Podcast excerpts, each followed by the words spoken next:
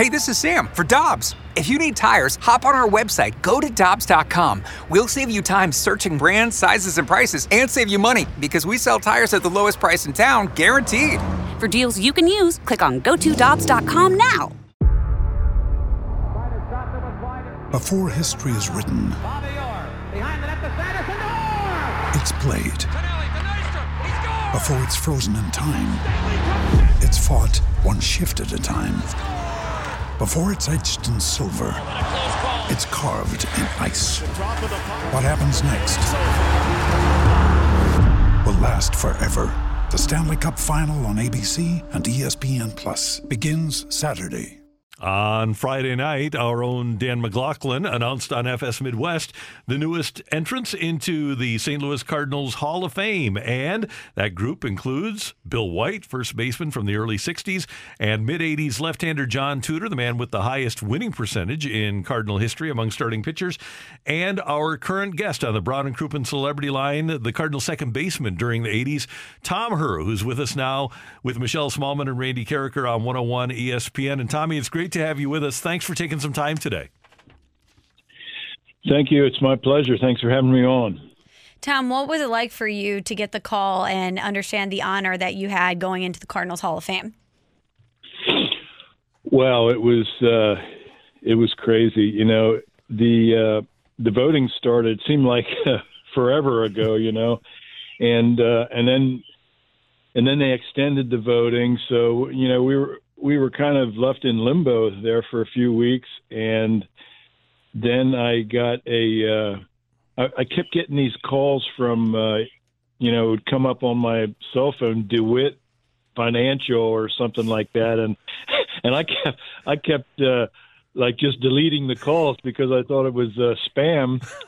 So then I finally got a text from uh, someone in the Cardinal office, and they said, "Hey, stupid, you know, when you see when you see DeWitt calling, pick it up." You know, so we we connected, uh, talked with Bill, and he he informed me that I got elected in. So I, I felt really dumb, but uh, I, I said, "Hey, I'm sorry, I just didn't recognize that number. I didn't pick it up." That's awesome. And uh, how, how did you react once once he told you that you had made the Cardinal Hall of Fame? Well, I mean, there's so there, there's just a flood of emotions that you feel, um, and I'm still feeling them. You know, it, it's uh, first of all the the seven guys that were nominated were were, I mean, all phenomenal. You know, you're talking about two Hall of Famers. You're talking about uh, two guys that that played in the uh, 90s for for great winning teams and had great contributions, and uh, of course Keith was on there, who had a you know just a fabulous start to his career in St. Louis, and uh, and John and I, you know, I mean, obviously I was m- most familiar with uh, with Keith and John because I played with those two guys, and um, you know, I, I knew that being on the ballot with with, with that caliber of of uh, players, it was going to be tough for me to get voted in.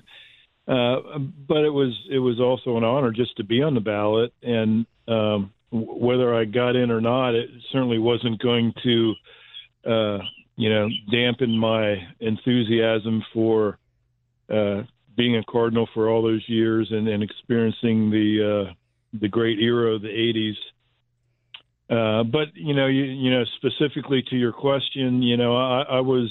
Uh, you know, I, I was just kind of overwhelmed that I got voted in. You know, I, I knew uh, every time I go back to St. Louis, I feel the love. You know, I, the, the, those those teams of of Whitey in the '80s, you know, were, were treated like royalty when we go out there, and, and I and I knew there was a great connection, and I felt like you know my chances of of being elected in lied in in that uh, that great connection we had with the fans of that era, and uh, you know they they came through for me and John.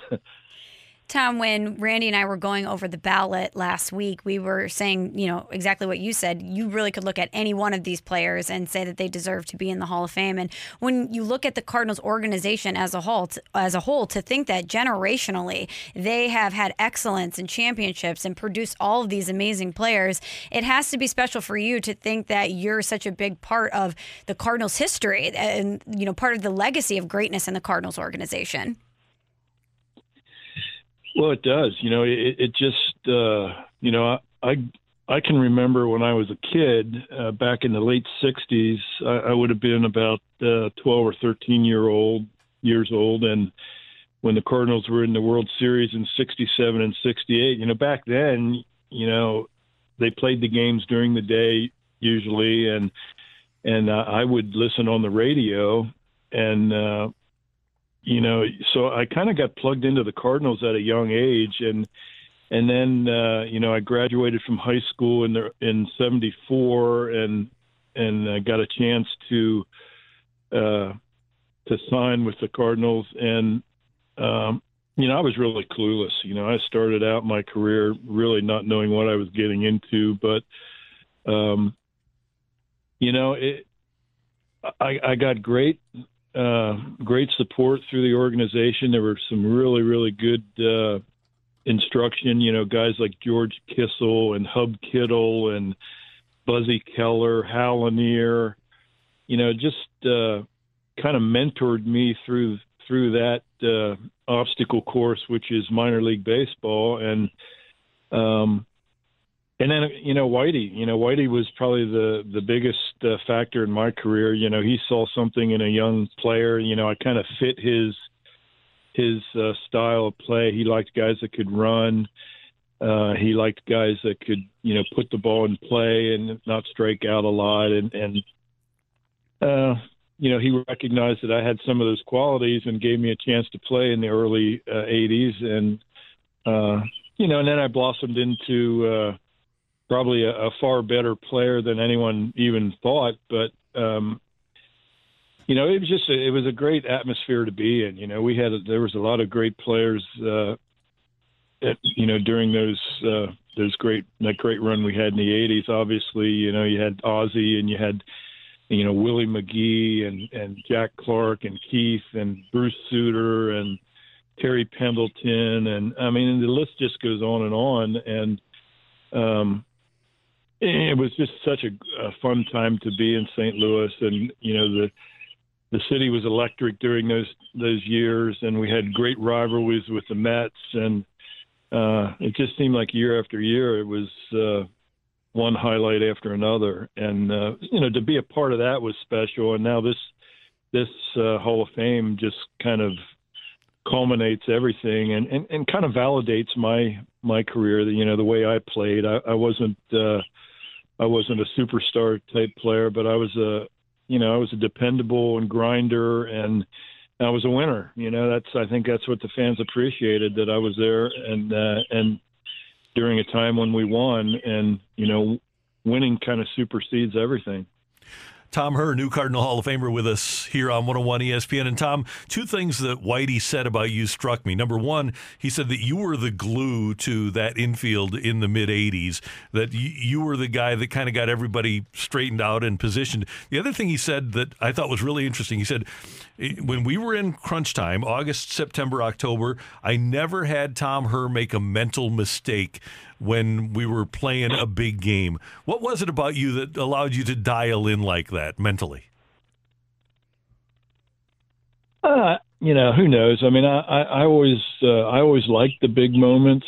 Uh, of course, you know, I, I was hitting third in, in the lineup most of the time, so, you know, with with Vince and Willie getting on base in front of me, you know, there was there was a lot of opportunities, and um, you know, it seemed like you know that that was in the era when you you you couldn't just get in as a wild card. You had to win your division to get in, and uh, so it, no matter who we were playing, there were big games, and um, you know we we had a group that that uh, really really cared. You know, we cared for each other. We cared about you know winning and losing, and uh, you know when you feel that uh, when you have that sense of responsibility to each other, you know, I, think it it kind of uh, amps up your uh, your adrenaline for you know you, you get in the late months of the year everybody's tired and you know it's hot out there and uh,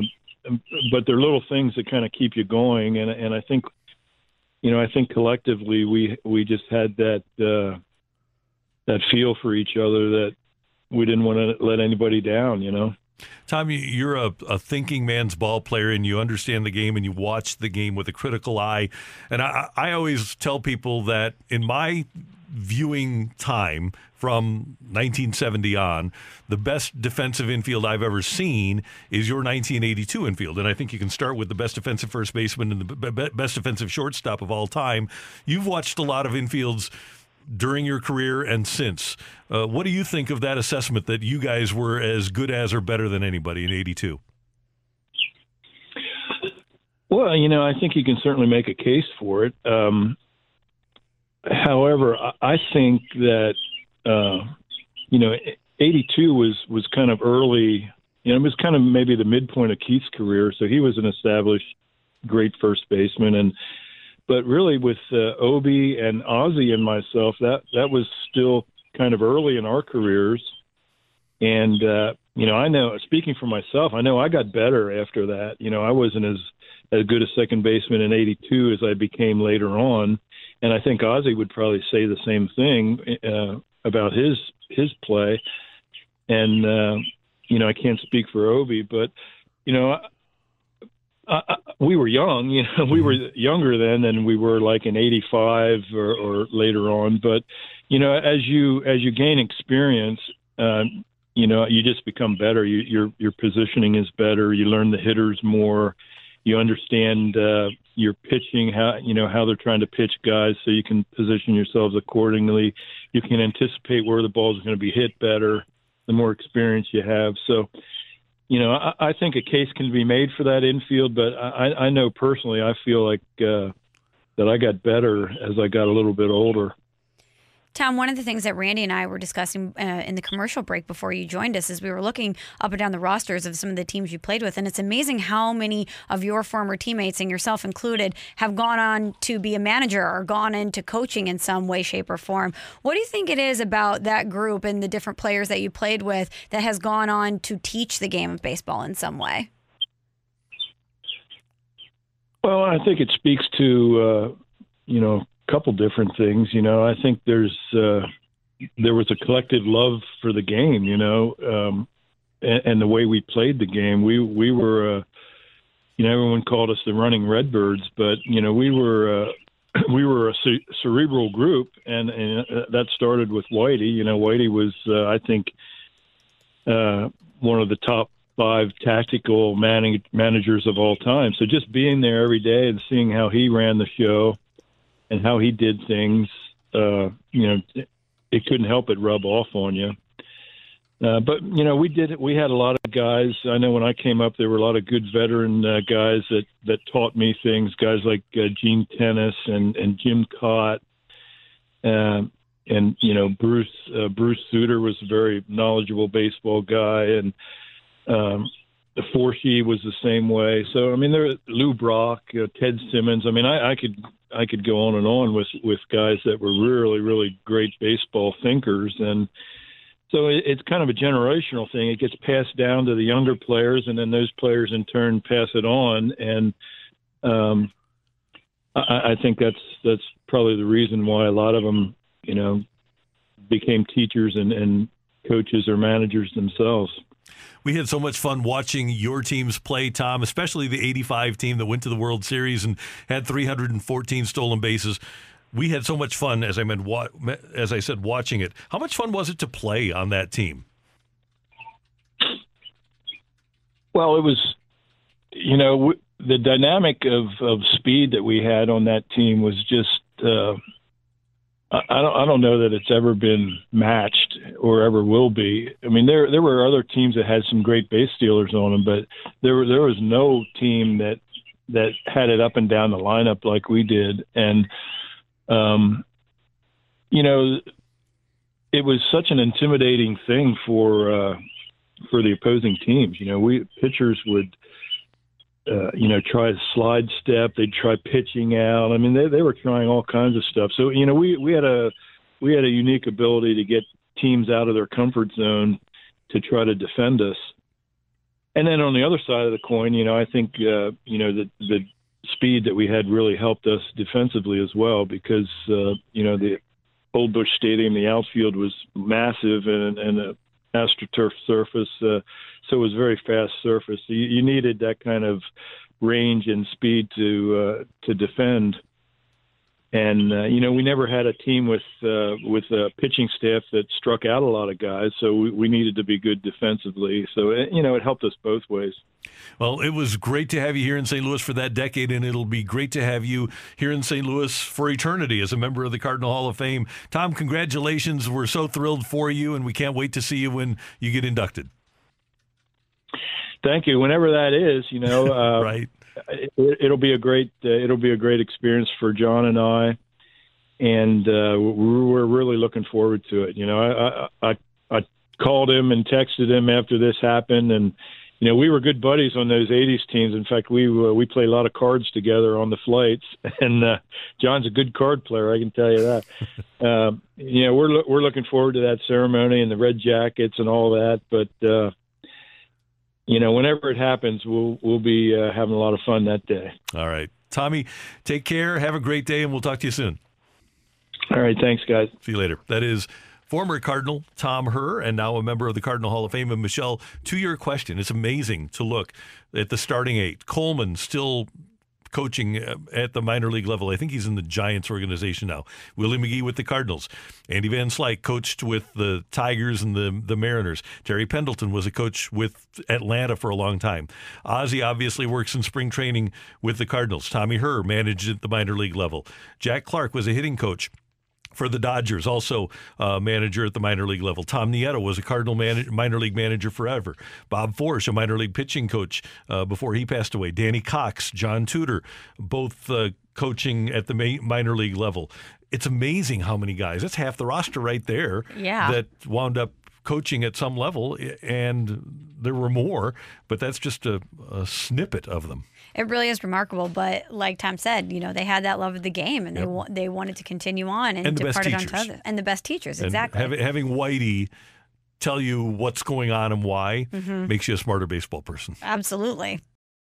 For the ones who know safety isn't a catchphrase, it's a culture. And the ones who help make sure everyone makes it home safe. For the safety minded who watch everyone's backs, Grainger offers supplies and solutions for every industry, as well as safety assessments and training to keep your facility safe and your people safer. Call clickgrainger.com or just stop by. Grainger for the ones who get it done.